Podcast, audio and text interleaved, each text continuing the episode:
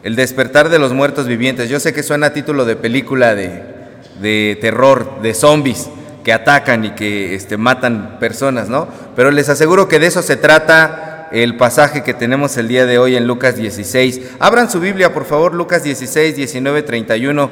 Acostumbren tener la Biblia abierta para que un servidor no les diga cosas y ustedes se aseguren de que lo que estoy diciendo está realmente ahí en la palabra. Dice la escritura en Hechos que cuando los discípulos predicaban allá en Berea, los de Berea acostumbraban leer y examinar y poner en examen lo que los discípulos les estaban diciendo. Imagínense los discípulos, cuánto más deben de dudar de Mario Medina. Entonces, este, por favor, allí verifiquen que la, la palabra, tengan sus ojos ahí dentro de, dentro de la escritura. Bueno, entonces vemos el día de hoy que Jesús nos cuenta una historia, una historia de dos personajes. ¿Cuáles son esos personajes? El rico y Lázaro. No es el mismo Lázaro que era amigo de Jesús y que Jesús resucitó. No, ese es otro Lázaro. Y es una historia que llama mucho la atención porque es la única historia en donde Jesús le pone nombre a sus personajes.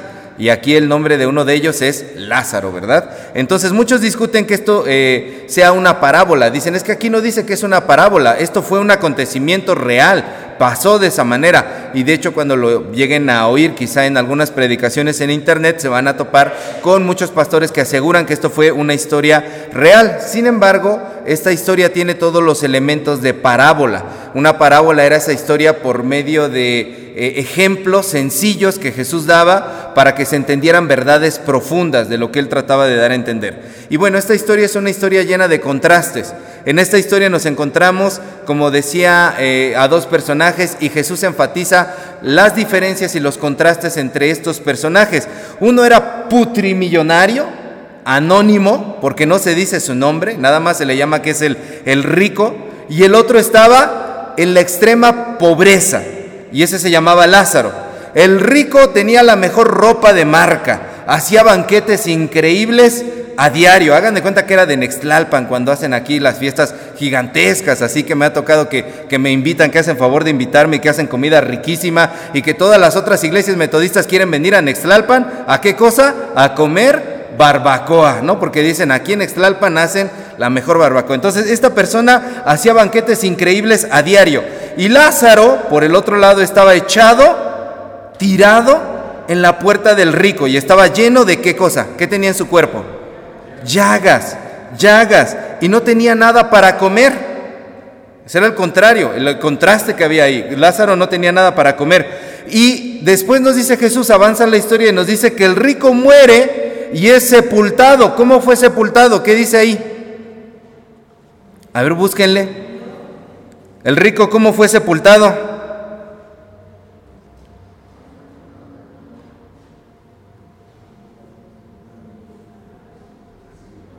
¿Cómo fue sepultado? No dice, ¿verdad? No dice cómo fue sepultado, no dice cómo fue sepultado. Podemos imaginar que fue sepultado con mucha gloria, con mucha esplendidez. Hagan de cuenta los funerales ahorita de la reina Isabel. ¿Sí los vieron? ¿Vieron algo de eso en las noticias? Uno se quedaba de hacer, wow, cuánto lujo, cuánta, cuántas cosas hacían para enterrar a la reina, ¿no?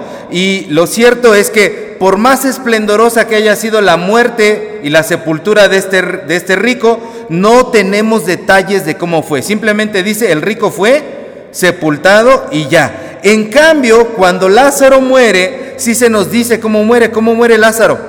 ¿Qué es lo que se nos dice de cuando él muere? Que fue llevado por los mismísimos ángeles, ¿a dónde?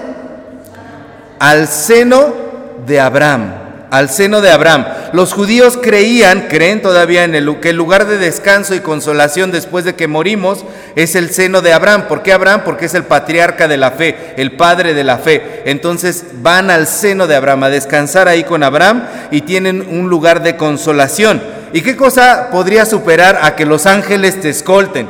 Ni la reina Isabel tuvo eso, ¿verdad? O sea, los ángeles lo escoltan a Lázaro, que es el más pobre del mundo, y los llevan allí a la presencia de eterna donde va a estar descansando en el seno de Abraham. Ni la muerte de la realeza podría ser así. Y aquí me detengo para hacerles notar algo de lo que está diciendo Jesús en esta historia. Ambos personajes padecen cierto tipo de muerte en vida. Ambos personajes padecen cierto tipo de muerte en vida. Por ejemplo, Lázaro sufría la muerte de su cuerpo, la necesidad, el hambre, la desgracia, la enfermedad, la pobreza, la miseria, el desprecio de los demás. Porque si estaba tirado ahí quiere decir que nadie le aventaba ni un bolillo, que nadie le hacía caso, ¿verdad? Que nadie estaba eh, atendiéndolo allí, lo despreciaban. Ese es un tipo de muerte. En el concepto judío, ellos decían, la muerte es donde no hay vida. Y donde no hay vida, cuando tú tienes necesidad económica, cuando tú tienes enfermedad, algo, un cachito de ti se está muriendo. Entonces, este Lázaro experimentaba un cierto tipo de muerte, pero aún así estaba vivo. Podemos intuir que Lázaro era una persona noble y que aún en la peor de las miserias, él se ocupaba de unos seres que estaban en mayor indefensión, que estaban en, en, una situación aún peor que la de él. Unos seres, unas criaturitas que quiénes eran? Los perros. Porque los perros se le acercaban, los perritos se le acercaban y le lamían las llagas. Podemos decir, era nada más por el sabor de la sangre. Pero ¿a quiénes se acercan los perros? Los perros se acercan a las personas que les dan algo, ¿verdad? No se le acercan a, cualquier, a cualquier persona, a menos de que te vayan a, a, morder, ¿verdad? Como a mí el otro día que me mordió un perro. No, se le acercan a las personas que son nobles con ellos. Entonces, podemos intuir que Lázaro, a pesar de que estaba en la peor de las miserias, se ocupaba de las criaturas que tenían mayor necesidad que los perritos. Mostraba ese amor y esa preocupación por ellos. Entonces Lázaro estaba muerto, pero vivo. Era un muerto viviente, era un muerto viviente. Y por el otro lado, el rico vivía el sueño de muchos de nosotros, de mucha parte de la gran sociedad mexicana, ¿verdad? Y, y el sueño que vivía el rico era tener una vida como la que dice la canción Ahora sí que tenía la banda norteña, los carros del año, las mejores plebes, las traigo a mi lado, pura bucanita de cuellito rojo, me gusta cumplirle todos sus antojos, las playas, las discos y los malecones, palenques y tastes, apuesto millones, me sobran amigos por todos lados, le digo a mi gente, soy enamorado, ¿no? E, esa era la vida del rico, andaba para todos lados, tenía todo, tenía banquetes, tenía bebida, tenía mujeres, tenía todo lo tenía el rico, pero estaba tan muerto que ni siquiera veía, ni oía, ni se daba cuenta de la necesidad que ocurría en la meritita entrada de su palacio. ¿Quién estaba en la entrada de su palacio? Lázaro. Y ahí o no veía o se hacía el que no veía. O no oía o se hacía el que no oía. No se daba cuenta o se hacía el que no se daba cuenta. Los muertos no ven. Los muertos no oyen. Los muertos no se dan cuenta de nada. Así que vemos que así el rico jamás quiso enterarse de la situación de Lázaro que estaba allí. Este rico era un muerto viviente también. Era un muerto viviente, estaba muerto en vida porque no se daba cuenta de la necesidad del que estaba en la entrada de su casa. Entonces Jesús continúa contando la historia y dice que ya muerto ambos despiertan y aquí ya se hace evidente que esto es una parábola, porque los judíos no creen que los muertos despiertan. Salmo 6.5, por favor, ¿quién me hace el eh, favor de leer Salmo 6.5 y otra persona que me busque Isaías 38.18?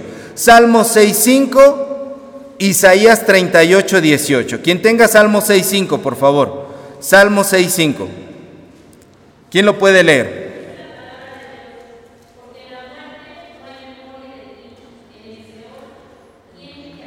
Gracias. Isaías 38, 18.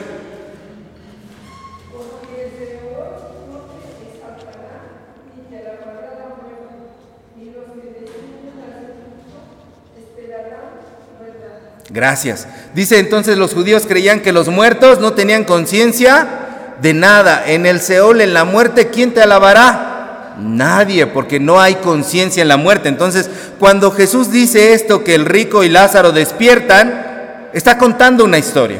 Está contando una historia. Esta no es, no es algo que pasó realmente. Nos está contando una historia para que nosotros entendamos. Una, una, una especie de, no quiero decir fábula porque mucha gente se ofende cuando dice fábula, pero es una historia que nos hace reflexionar por medio de sus, de sus personajes. Entonces ambos despiertan, el rico despierta en el Hades El Hades era el lugar que creían los griegos que era el lugar de la muerte. Y en ese Hades había tormentos, tormentos de una llama de fuego. Y estaba siendo atormentado el rico, pero tenía un tormento mayor. ¿Alguien me puede decir ahí en la lectura en Lucas 16 cuál es el tormento mayor? ¿Cuál es la preocupación mayor de este rico? Sus hermanos, su familia. Él de repente despierta y ve una cima con ese enorme entre él y Lázaro, un precipicio, un abismo gigantesco que los divide, como si estuvieran él en una montaña y eh, Lázaro en la otra montaña, y los divide ese precipicio, los separa y él está preocupado porque piensa en su familia. Y ahora vemos que este rico, si reconoce, porque reconoce a Lázaro, si ve, si oye y si siente y si se da cuenta. Está muerto, pero actúa como si estuviera vivo. Ahora sí, en ese momento es cuando él empieza a comportarse como si estuviera vivo. Y el rico ve que Lázaro descansa apaciblemente en el seno de Abraham. Está tranquilo descansando Lázaro. Y el rico siente algo. ¿Siente qué? Sed. Siente sed y desearía que Lázaro mojara su dedo, la punta de su dedo en agua y que le diera agua cuando Él nunca le dio ni un poquito, ni un cachito de pan. Y entonces lo vemos, como decía, comportarse como un vivo. Oye, siente, ve, siente desesperación, angustia, sed, ansiedad, pero está muerto. Está muerto, ya está muerto. Y Lázaro, por el contrario, está muerto, pero es consolado. Y si Lázaro abre los ojos, lo único que va a ver cuando abra los ojos Lázaro, se va a dar cuenta que ha pasado a la vida verdadera, a la vida eterna, a la vida plena. Está muerto, pero está vivo. Está vivo porque está en la vida verdadera. Entonces Jesús dice que el rico, ahí, como decíamos, expresa su preocupación por sus hermanos, por su familia. Él quiere que sus hermanos no terminen igual que él en ese lugar. Y para eso le dice a Abraham, una petición, habla con Abraham y le hace una petición descabellada, totalmente loca. ¿Cuál es esa petición?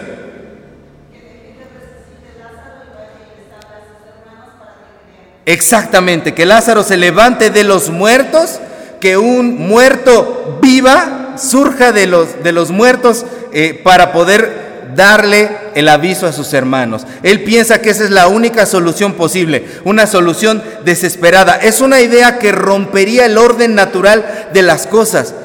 El rico está pidiendo más que un milagro. Lo que le está pidiendo ahí es que rompa las leyes de la vida y de la muerte solo para solucionar lo que él no hizo en vida. ¿No es cierto que a veces así somos? Queremos que ocurra un milagro para solucionar lo que nosotros no hicimos, lo que nosotros descuidamos. Y entonces, por supuesto, Abraham le dice, no se puede, le niega la petición, diciéndole, tienen a Moisés y a los profetas. ¿Qué significa esta frase? Significa que tienen la Biblia, los escritos, el Antiguo Testamento. Los judíos dividían en tres partes su Antiguo Testamento. Lo que nosotros conocemos como Antiguo Testamento, ellos le llaman la Tanaj. Son las iniciales de la Torah, eh, Nabim y Ketubim, Tanaj. O sea, la ley de Moisés, los profetas y los escritos. Esas son las tres partes en las que ellos dividen el Antiguo Testamento. Y entonces le dice, tienen a Moisés y a los profetas, es decir, tienen unos escritos sagrados. Dios les dio la Biblia, Dios les dio el Antiguo Testamento. De nada sirve que se aparezca un muerto viviente si los vivos nos comportamos como muertos. Si vivimos como muertos sin cultivar nuestra vida espiritual. Vivimos como muertos sin cultivar nuestra vida espiritual. Y esta parábola es muy importante porque si se han dado cuenta a lo largo de los domingos anteriores hemos venido hablando un solo tema. Lucas, el Evangelio de Lucas, desde el capítulo 12, versículo 13, hasta este capítulo 16, versículo 31, nos habla de la enseñanza de Jesús sobre los bienes materiales, sobre el dinero, sobre cómo utilizar los bienes materiales y el dinero. Y entonces Jesús cierra con esta parábola porque lo que continúa después de Lucas 16, 31 es otro tema. Jesús ya está hablando de otras cosas allí. Y es la cereza del pastel, la obra cumbre, la obra máxima del evangelista Lucas para decirnos lo que pensaba Jesús sobre el aspecto económico. Y lo que dice Jesús sobre el aspecto económico y material es que si no nos preocupamos por suplir las necesidades de las personas que en esta vida están padeciendo, estamos muertos en vida. Si la iglesia, si los creyentes en Cristo, si nosotros como cristianos no servimos para suplir la necesidad de los necesitados, de los hambrientos, de los que están llagados y tirados en las puertas de cualquier lugar, no estamos vivos, estamos muertos. Entonces tenemos que preocuparnos por solucionar esas cosas aquí y ahora, porque en la otra vida ya no se puede hacer nada, ya no se puede hacer nada. No es que los muertos estén conscientes. Jesús nos cuenta esta historia y en su historia Jesús los revive y los hace hasta hablar para que nos demos cuenta que una vez allí ya no hay vuelta atrás. Así que como decía el poeta, en vida hermano, en vida nos toca hacer las cosas aquí y ahora. Y a veces decimos, pero ¿para qué vamos a hacer esa obra social dentro de la iglesia? Porque eso es lo que nos toca hacer. Predicar y llevar para las necesidades de otros. Y hoy, hermanos, quizá podemos identificarnos de diferentes formas con estos personajes. Quizá puedes sentirte como Lázaro, muerto en vida porque estás experimentando esa muerte puede que estés sintiendo necesidad, puede que estés sintiendo enfermedad, puede que estés sintiendo rechazo, escasez, puede que estés sintiendo estrés, preocupación, puede que estés sintiendo tu corazón así apabullado como estaba Lázaro. Pero Dios hoy quiere decirte a ti, tengo para ti reservada la vida. Acércate a mí y yo te voy a dar vida, sin importar la necesidad que tú estés pasando, ven a mis pies y yo te voy a vivificar yo te voy a dar vida a ti. Y hoy quizá también podemos sentirnos como el rico, ¿verdad? A lo mejor en este momento es un momento de prosperidad, de bonanza, es un momento bueno para nosotros, lo estamos pasando bien. Pero la pregunta aquí sería, ¿estás realmente vivo? Si en este momento todo está en orden dentro de tu familia, dentro de tu casa, dentro de tu vida, ¿estás realmente vivo? ¿Ves? ¿Oyes? ¿Sientes la necesidad de los que tienen hambre, de los que tienen sed, de los que tienen tristeza? ¿Estás vivo? Porque Jesús dice, eso es estar realmente vivo. Poner atención a lo que otros están sintiendo. Vivimos a veces, hermanos, en un cementerio de egoísmo, solamente centrado en nosotros, en un cementerio de desinterés por las demás personas. La palabra cementerio es muy importante, lo he dicho en otros espacios. Cementerio viene del griego kimitirio y quiere decir dormitorio. A veces estamos dormidos en nuestra fe, estamos adormecidos en nuestra fe, muertos en vida, somos muertos vivientes. Nosotros a veces sí somos esos zombies que solamente buscan satisfacer sus necesidades, su hambre, satisfacerse a sí mismos y no nos ocupamos de los demás. Nosotros podemos decidir el día de hoy, hermanos, si seguimos muertos o atendemos a las necesidades de los demás y atendemos a las palabras de nuestro Señor. Podemos vivir en el dormitorio, en el cementerio del egoísmo, de no compartir con los necesitados, de no preocuparnos por nuestros hermanos, de no contribuir a las causas nobles que se nos presentan o empezar a vivir despiertos en la verdad. Podemos decidir, hermanos, entre vivir ese cementerio de falta de empatía. Vemos a veces tanta necesidad a nuestro alrededor y no somos empáticos. Mientras no nos toque a nosotros, estamos bien. Podemos ignorar a los que están a nuestro lado. Podemos ignorar a los cientos de Lázaros que hay a nuestro alrededor. Yo no sé si en tu lugar de trabajo o con tus vecinos conozcas un Lázaro que puede estar padeciendo económicamente, físicamente, en cuestiones de salud, pero también emocionalmente.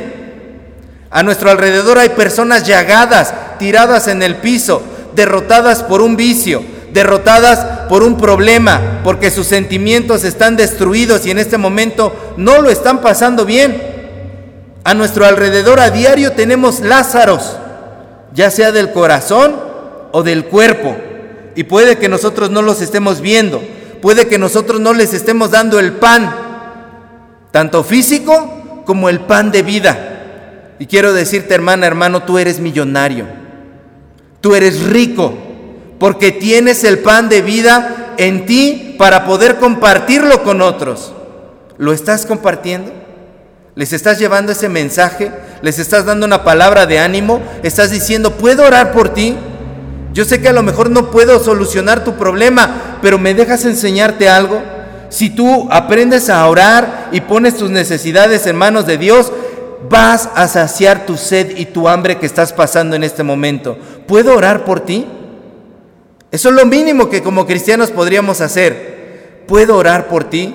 Y les aseguro que cuando digan eso, va a ser muy rara la persona, pero muy rara la persona que les diga no. No ores por mí. Al contrario, van a decir sí y van a derramar hasta una lágrima, porque en ese momento van a sentir que alguien les está dando algo a ellos.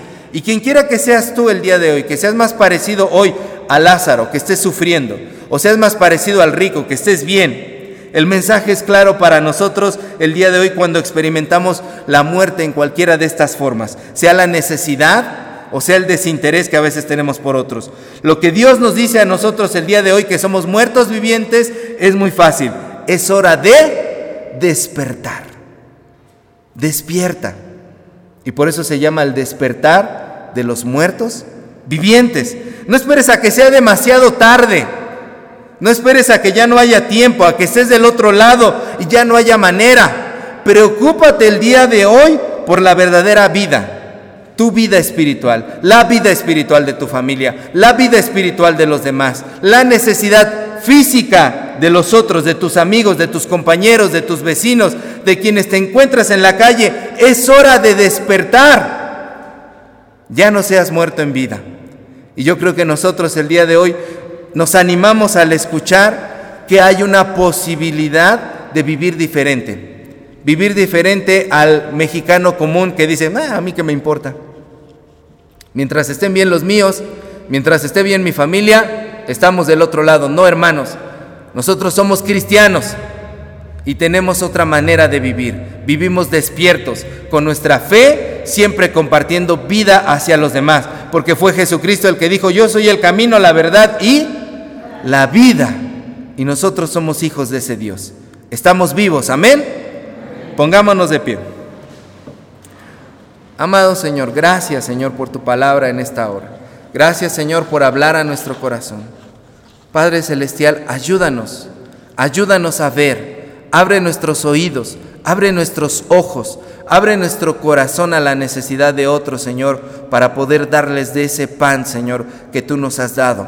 Señor, gracias por las riquezas que encontramos en ti. Señor, que no estemos del otro lado sin haber compartido y buscando soluciones desesperadas. Que hoy que estamos aquí podamos compartir todo lo que tú nos has dado con aquellos, Señor, que no tienen nada en este día. En el nombre de Jesús. Amén.